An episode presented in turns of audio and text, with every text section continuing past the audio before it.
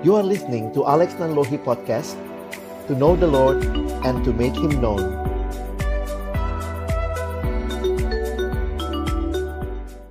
Kekal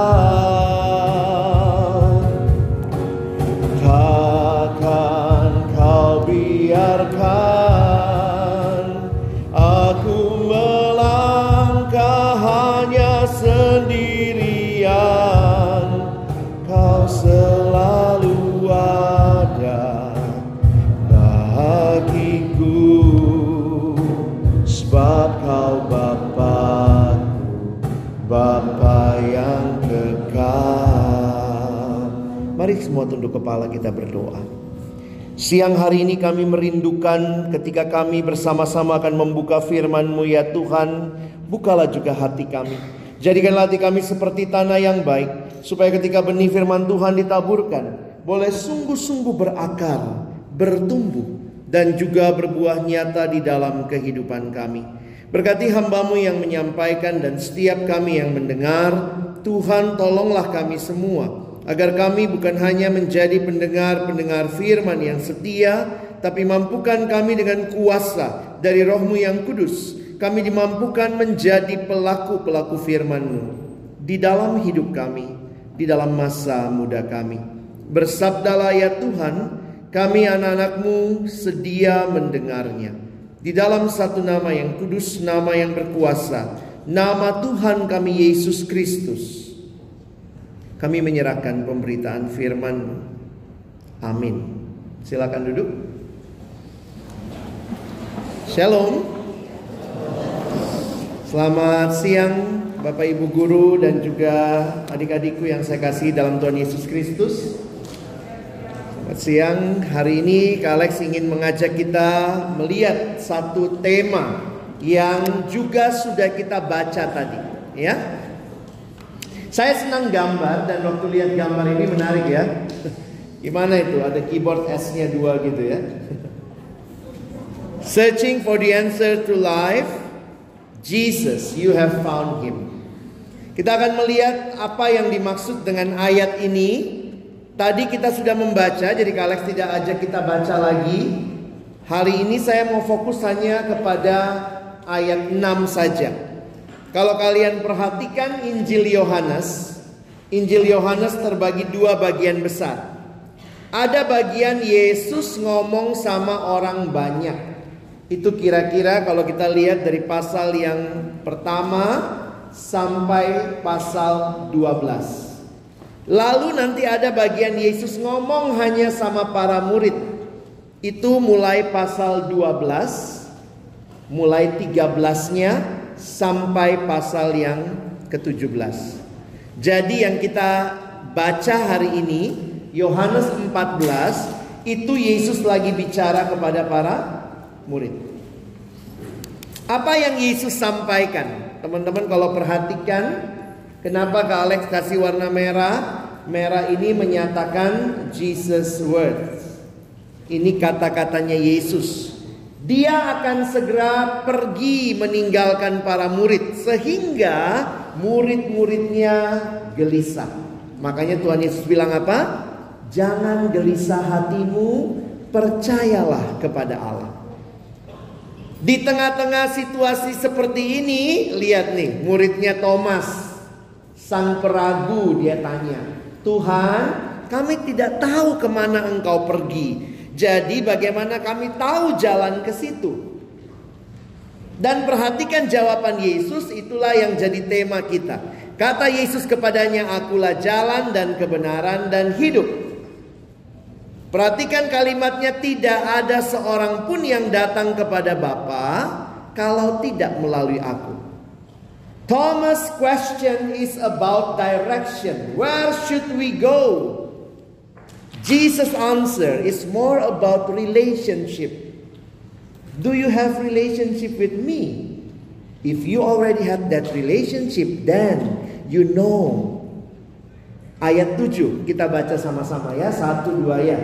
Sekiranya kamu mengenal aku, pasti kamu juga mengenal Bapakku. Sekarang ini kamu mengenal dia dan kamu telah melihat dia. Banyak orang mau datang ke Tuhan. Tuhan katanya tinggalnya di surga. Heaven is God's place. Tetapi banyak orang tidak mau kenal Tuhan dan di dalam kekristenan kita belajar bagaimana Yesuslah Allah yang menjadi manusia dan di dalam Dia we know the way to heaven. Jadi sekali lagi Thomas question is about direction but Jesus answer is about relationship. If you have a relationship with me, you want to come to my father's house, then you already know him. Kamu telah mengenal dia. Jadi makanya kalimat ini terkenal sekali ya. Akulah jalan, ini kalimat Yesus. Ada tiga ya. I am, kalau bahasa Inggris lebih jelas ya. I am the way, the truth, and the life. Ada partikel the-nya di depan ya. Participle the way, the truth, and the life. It means Jesus is the only way. The only truth the only life. Nah, kenapa ini jadi menarik buat kita pikirkan? Kak Alex ingin kita ajak melihat apa yang sebenarnya sedang mereka tanyakan di tengah-tengah kondisi mereka gelisah. Tuhan Yesus meyakinkan mereka, "Akulah jalan dan kebenaran dan hidup." Semua agama bicara the way to heaven. Bagaimana caranya bisa pergi ke surga? But Jesus said, He is not only pointing us to a way, but He Himself told us, I am the way. Jadi menarik, kekristenan tidak menunjukkan jalan ke surga. Karena kekristenan menyatakan ada satu pribadi yang mengatakan dirinya lah jalan ke surga. Jadi bicara righteous path, Jesus is the one. Dialah jalan itu. Nah, bagaimana kita menghayati ini? Teman-teman pernah salah jalan nggak? Ya, mungkin ada yang pernah, ada yang enggak, atau mungkin bukan kamu lah, supirmu lah salah jalan gitu ya. Biasanya orang kalau salah jalan ngapain? Nanya, balik, make a U-turn gitu ya. Dalam hidup selalu ada pilihan. Tapi kalau pilihannya adalah ini, jalan mana yang kamu pilih? Jangan cari di mana ya, kalian juga nggak tahu nih ya. Saya cuma dapat gambarnya. In our life, we want to know the way to heaven. Sampai ada pernah saya lihat anak remaja pakai baju tulisannya begini. Masa kecil bahagia, masa muda foya-foya, tua kaya raya, mati masuk surga. Wah kalau ada jalan kayak gini, Kak yang daftar pertama. But life is not about that. Kita diberitahukan melalui Alkitab, Jesus is the only way. That is John chapter 14 verse 6. Kalimatnya tadi saya katakan I am the way and the truth and the life. Kalimat keduanya menarik. No one comes to the Father except through me. Tidak ada yang sampai kepada Bapa kalau tidak melalui aku. Maka kekristenan meyakini dari kalimat Yesus ini bahwa Jesus is the only way. Coba kalau kalian mau ke rumah Kak Alex ya, misalnya ya. Saya tinggal di daerah banjir, teman-teman ya. Tadi makasih Bu udah doain. Awal bulan ini, awal tahun ini aja saya udah lima kali jalanan rumah saya kebanjiran. Saya tinggal di daerah Kelapa Gading. Jadi udah terkenal lah kalau banjir pasti masuk TV. Memang nggak masuk ke rumah, tapi di jalan itu sudah sampai sepaha begitu ya, susah akses ke mana-mana. Nah coba kalau kalian mau datang ke rumah Kak Alex, saya mau tanya, siapa yang menentukan kalian boleh masuk ke rumah saya? Saya yang punya rumah atau kamu yang mau datang? Yang punya rumah ya, nggak ada. Kak Alex saya mau nggak mau tahu, pokoknya besok gua datang, bukain ya. Rumah-rumah gua. Sekarang surga rumahnya siapa? Tuhan. Yang menentukan kamu datang ke sana siapa? Kamu yang mau datang apa Tuhan yang punya? Tuhan yang punya. Kamu gak bisa bilang, oh Tuhan saya mau pakai caraku datang ke surgamu. Ada orang bilang, oh kumpulkan banyak-banyak perbuatan baik. Nanti kita bawa perbuatan baik, tukar password di pintu surga. No. Kalimat Yesus menarik. Akulah jalan kebenaran dan hidup. Tidak ada seorang pun yang datang kepada Bapa kecuali kalau tidak melalui aku. Jadi Yesuslah jalan satu-satunya yang Allah pilih buat engkau dan saya datang kepada dia. Sampai di pintu surga passwordnya Jesus. Pertanyaannya begini, kenapa Yesus bisa jadi satu-satunya jalan? Ada yang bilang, Kristen kok sombong banget sih? Why Jesus is the only way? Saya ingin kasih dua alasan, ya. Dua alasan. Yang pertama, karena siapa Yesus pribadinya. Jadi kalau kita bicara kenapa sih dia bisa jadi satu-satunya jalan? Because Jesus himself, his person atau personality ya, dirinya. Yang kedua, karyanya. Jadi kita akan lihat sama-sama dua hal ini. Mengapa Yesus bisa menjadi satu-satunya jalan? Pertama karena pribadinya dan yang kedua karena karyanya. Kita mulai dengan yang pertama. Pribadinya. Di dalam Alkitab kita diberitahu bahwa Jesus son of God and son of man.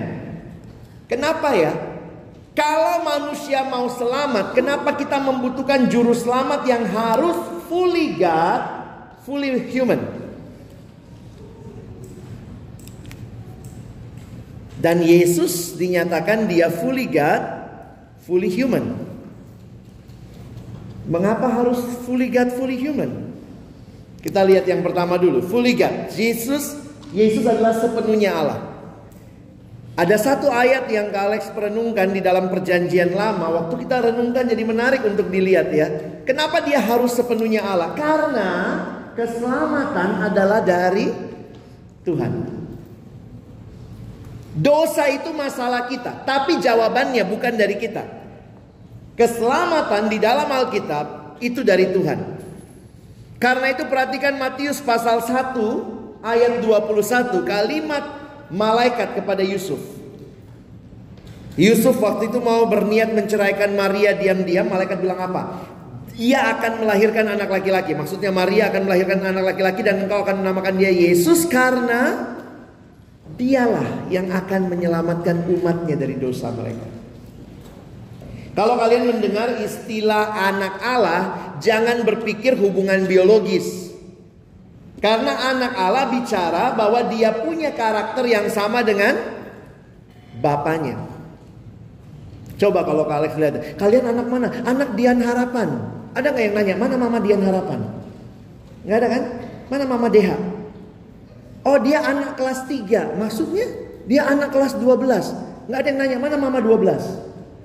Waktu dibicarakan tentang anak Allah berarti dia adalah Allah sendiri karena punya kualitas yang sama dan Yesus ini yang menyelamatkan.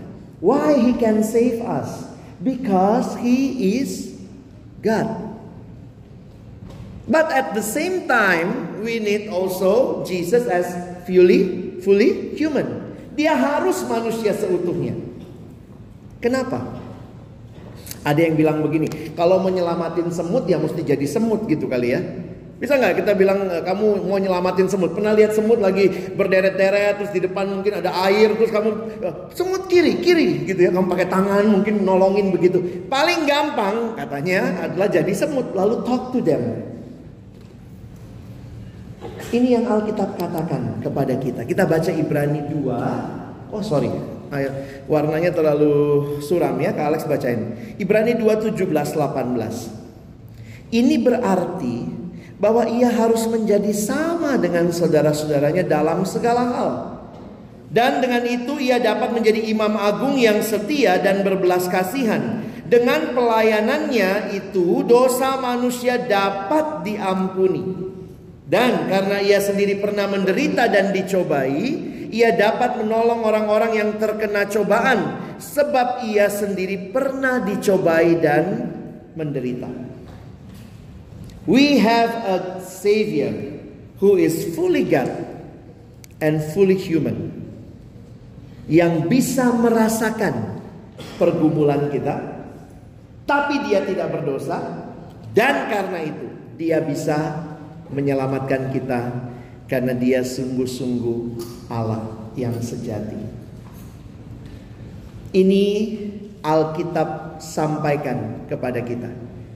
Kalau kita bilang kenapa Yesus bisa jadi jalan satu-satunya, kebenaran satu-satunya, kehidupan satu-satunya. Tiga hal itu kita nggak punya. Kita nggak tahu jalan yang benar, kita nggak punya kebenaran, kita pun tidak punya kehidupan. Dalam dosa dikatakan kita ma mati.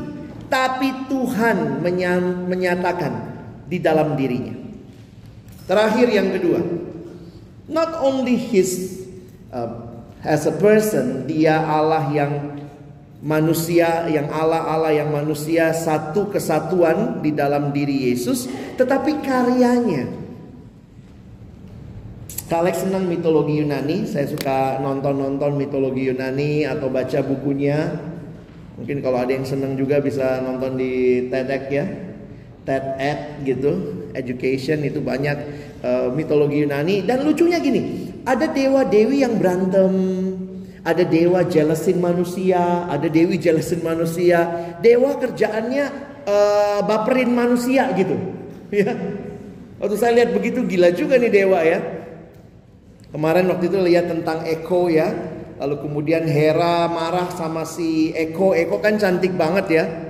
Tapi ngomong mulu. Akhirnya uh, Dewa Dewi baper gitu ya. Dia kutuk si si uh, Eko. Makanya Eko cuma bisa mengulangi suku kata terakhir. Tahu ya Eko ya itu cantik banget tapi kemudian dia akhirnya cuma bisa ngomong apa sih si si si kenapa lu lu lu lu ya dia jadi eko kalau bahasa kita gemam ya jadi waktu saya lihat gini ya ampun ngapain Dewi cuman baperin manusia kesel lihat ih cantik banget nih orang gitu ya karena waktu itu katanya eh, Hera lagi cari suaminya dia tanya sama si Eko Eko berisik gitu ngomong terus gitu ya akhirnya dia dikutuk tapi Yesus ini bukanlah Allah yang jadi manusia dan tidak punya kerjaan. Bagi saya yang menarik, apa yang dia lakukan bagi kita. Apa yang Tuhan kerjakan. Perhatikan kejadian 3.15. Di kejadian 3.15 dikatakan aku akan mengadakan permusuhan antara engkau dan perempuan ini. Antara keturunanmu dan keturunannya, keturunannya akan meremukkan kepalamu dan engkau akan meremukkan tumitnya. Ini perseteruan yang sampai hari ini kita lihat terjadi antara manusia dengan si iblis. Dan kalau kita lihat betapa mengerikannya dosa. Manusia terpisah dengan Allah. Dosa digambarkan begitu membelenggu manusia. Yesus tidak datang ke dalam dunia untuk studi tour, studi banding, live in, bukan. Dia nggak jalan-jalan. Tapi dia datang untuk membebaskan kita dari dosa. Dosa itu membelenggu ya. Sama seperti gravitasi itu punya hukum. Setiap benda yang masih dalam wilayah gravitasi mau dilempar setinggi apa pun ke atas, jatuhnya pasti ke bawah. Demikian juga dosa. Manusia terikat kepada dosa. Hal yang paling baik pun dikatakan seperti kain kotor. Ada yang terikat dengan hal-hal seperti ini, Nah, ini hal-hal yang buruk ya. Tapi ada juga yang terikat sama hal-hal yang tanda kutip baik. Baik gak sih punya handphone? Baik dong gitu ya. Tapi dengan handphone itu banyak yang jatuh dalam dosa. Baik main lupa waktu, akses pornografi, dari handphonemu nonton drama Korea nggak ada habisnya, begitu ya. Boleh nggak sih nonton drama Korea boleh, tapi kalau kecanduan udah ngeri itu. Katanya ini smartphone, tapi banyak yang make jadi goblok. Ini mungkin goblok phone namanya sekarang ya. Not smart. If you are smart, then you are the master of your phone, not the phone mastering yourself. Banyak yang terjebak dengan pornografi juga. Jadi ini realita manusia di dalam dosa, dosa membawa ketidakpastian, kegalauan dan semua ini menjadi satu realita yang manusia alami. Karena itu kita Roma mengatakan upah dosa adalah maut. Nah, kenapa Yesus datang? Apa karyanya? Teman-teman, Kalex pertama kali dapat gambar ini di satu gereja kalau kalian lihat ini kalau kalian googling judulnya Peter Drowning. Petrus tenggelam. Jadi sebenarnya ini sudut pandangnya Petrus ya. Petrusnya lagi tenggelam masuk ke dalam air lalu dia lihat ke atas di luar air ada Yesus mengulurkan tangan. Jangan salah lihat, jangan kau bilang oh Yesus tenggelam. Enggak. Bukan. Ini Peter yang drowning lalu kemudian di atas air ini Tuhan Yesus. Apa yang saya pelajari dari fakta ini? Manusia tidak dapat selamatkan dirinya sendiri. Karena itu kalau kalian pelajari lagi tadi ayat Alkitab, keselamatan itu dari Tuhan. Semua agama ngajarin keselamatan dari mana? Dari usaha kita. Oh, kalau kamu lagi bikin dosa, ayo bikin kebaikan supaya dosanya ketutup. No way. Itu cara manusia. Semua agama mengajarkan keselamatan dengan caranya sendiri. Kekristenan berkata, "No, salvation is only from God. Only God can save you." Karena itu ayat yang berkesan ini. Karena begitu besar kasih Allah akan dunia ini. Kadang-kadang Kak Alex mikir gini ya, if you can save yourself, you need no savior. Listen carefully. If you can save yourself, you need no savior. But why you need a savior?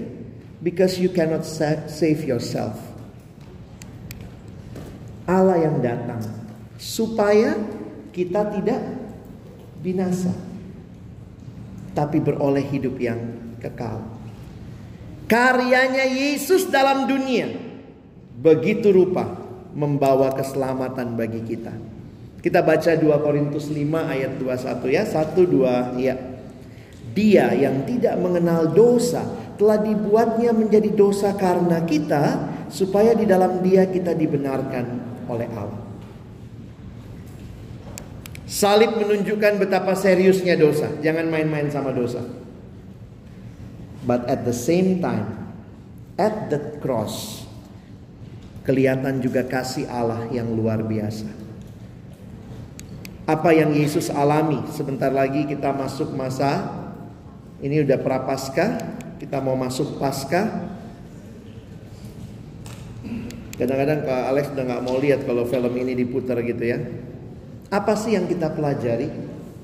Yesus bayar harga yang sangat mahal untuk penebusan kita. Kalimat Dr. Billy Graham Allah membuktikan kasihnya pada kayu salib ketika Kristus digantung berdarah dan mati. Itulah saatnya Allah berkata kepada dunia ini, I love you. Jesus bukan hanya manusia penuh Allah sepenuhnya, tapi karyanya menyatakan cintanya Allah bagi kita. Jadi, di dalam Dia kita yang berdosa boleh datang kepada Allah. He is the only way. Ada jalan lain? Tidak. Lihat kalimat Paulus di dua di 1 Timotius 2 ya. Ini ayat-ayat yang mungkin kalian perlu catat, kalian ingat gitu ya. Kenapa kita bilang cuma satu jalan keselamatan? Karena Alkitab berkata demikian. Karena Allah itu Esa, dan Esa pula dia yang menjadi pengantara antara Allah dan manusia yaitu manusia Kristus Yesus yang telah menyerahkan dirinya sebagai tebusan bagi semua manusia itu kesaksian pada waktu yang ditentukan. Kenapa kita bisa percaya bahwa Yesus the way, the truth, the life because that is what the Bible explain to us. Bagaimana respon kita? Kalau ada yang menyelamatkan kamu, bayangkan kalau jadi Petrus ya tenggelam gitu terus diselamatin gini terus bilang, "Oh, sorry, saya masih mau coba sendiri gitu ya." Pendeta Billy Graham bilang begini, orang yang berusaha menyelamatkan dirinya sendiri itu seperti you can try it. Orang yang mencoba mengangkat tubuhnya dengan cara menarik tali sepatunya. Kalau ada yang bisa tarik tali sepatunya dan mengangkat tubuhmu, saya bayar kamu 1 M saat ini juga. Coba angkat tubuhmu dengan cara menarik tali sepatu. Kalau ada yang keangkat, makanya kalau bisa yuk terbang namanya. No one can do it. That's why, because we are not the Savior, we need to believe in Jesus as the one and only Lord and Savior. punya kepercayaan sungguh-sungguh. Tidak ada juru selamat yang lain. Kalian nyanyi tadi ya. Saya pikir ketika Bibi juga didirikan, dia bicara tentang the anchor. Kepada anchor yang sejati. Who is your anchor? Do you need more than one anchor? I think no. There is only one God. Only one Savior. Yang kedua, bukan cuma terima dia dalam hidup kita, kalimat di dalam satu Yohanes, siapa yang mengatakan dia ada di dalam dia, ia wajib hidup sama seperti Kristus hidup. Kita perlu berubah. You need to have a new way of life. Salib itu satu-satunya jalan keselamatan. Salib memberikan tujuan baru bagi kehidupan bukan lagi manusia lama. Coba lihat kalimat ini ya. Alex senang kalau baca satu Petrus. Kita baca ayat ini. Satu dua ya. Sebab kamu tahu bahwa kamu telah ditebus dari cara hidupmu yang sia-sia. Yang kamu warisi dari nenek moyangmu itu. Bukan dengan barang yang fana. Bukan pula dengan perak atau emas. Melainkan dengan darah yang mahal. Yaitu darah Kristus. Yang sama seperti darah anak domba. Yang tak bernoda dan tak bercacat. Gimana harusnya hidup kita? Dibayar lunas loh. Aku telah dibayar lunas. Paulus memahami betul hal ini. Coba lihat kalimat Paulus ya. Ya kita baca. Satu dua ya. Sebab kamu telah dibeli dan harganya telah lunas dibayar. Karena itu Pernah sekolah minggu ya Anak sekolah minggu nyanyi, hati-hati gunakan tanganmu, plot plot. Kenapa tangan hati-hati digunakan? Kamu sudah ditebus, harganya lunas dibayar. Pakai tanganmu memuliakan Tuhan. Kalau Kak Alex beli benda ini, ini pointer, saya beli benda ini. Maka siapa yang harus ini lain? Penciptanya, pembeli. Harusnya dia melayani saya.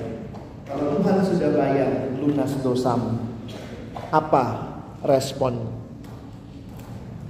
Hati-hati gunakan matamu. Tangan bukan untuk mukul teman. Hati-hati gunakan mulutmu, jangan bully orang. Hati-hati gunakan kakimu. Hati-hati gunakan matamu, lihat apa yang Tuhan mau kamu lihat. Ada komitmen untuk berubah. Dan komitmen untuk berubah paling sederhana. Kalian siswa ya. Apa yang harus terjadi? Gimana cara belajarmu?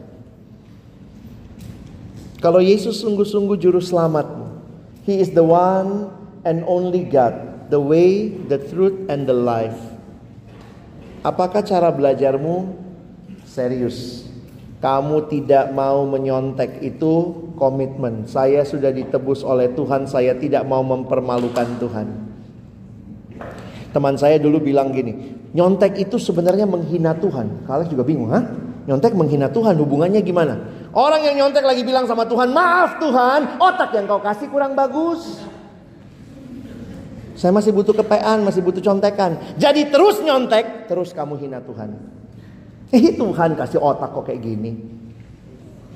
Ya iya juga ya.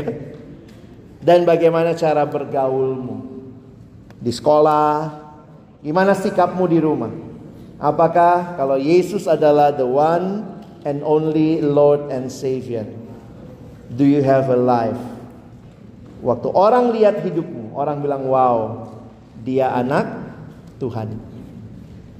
Kalex kadang suka mikir gitu ya. Ada nggak ya orang tua yang pengen banget anaknya makin hari makin mirip tetangga? Ada papa mamamu bilang gitu. Kalau pulang, aduh papa bangga sekali nak lihat matamu. Makin mirip tante di seberang jalan. Orang tua yang normal ingin anaknya mirip dia. Kalau kita anak Tuhan harusnya kita mirip siapa? Ada nggak temanmu udah bilang gitu lihat hidupmu? Ih kau Tuhan banget sih. Ada nggak gitu-gitu? Ih Yesus banget, ini Yesus, pasti anaknya Yesus. Atau orang lihat hidupmu dasar lu anak setan. Kesetananmu lebih kelihatan deh.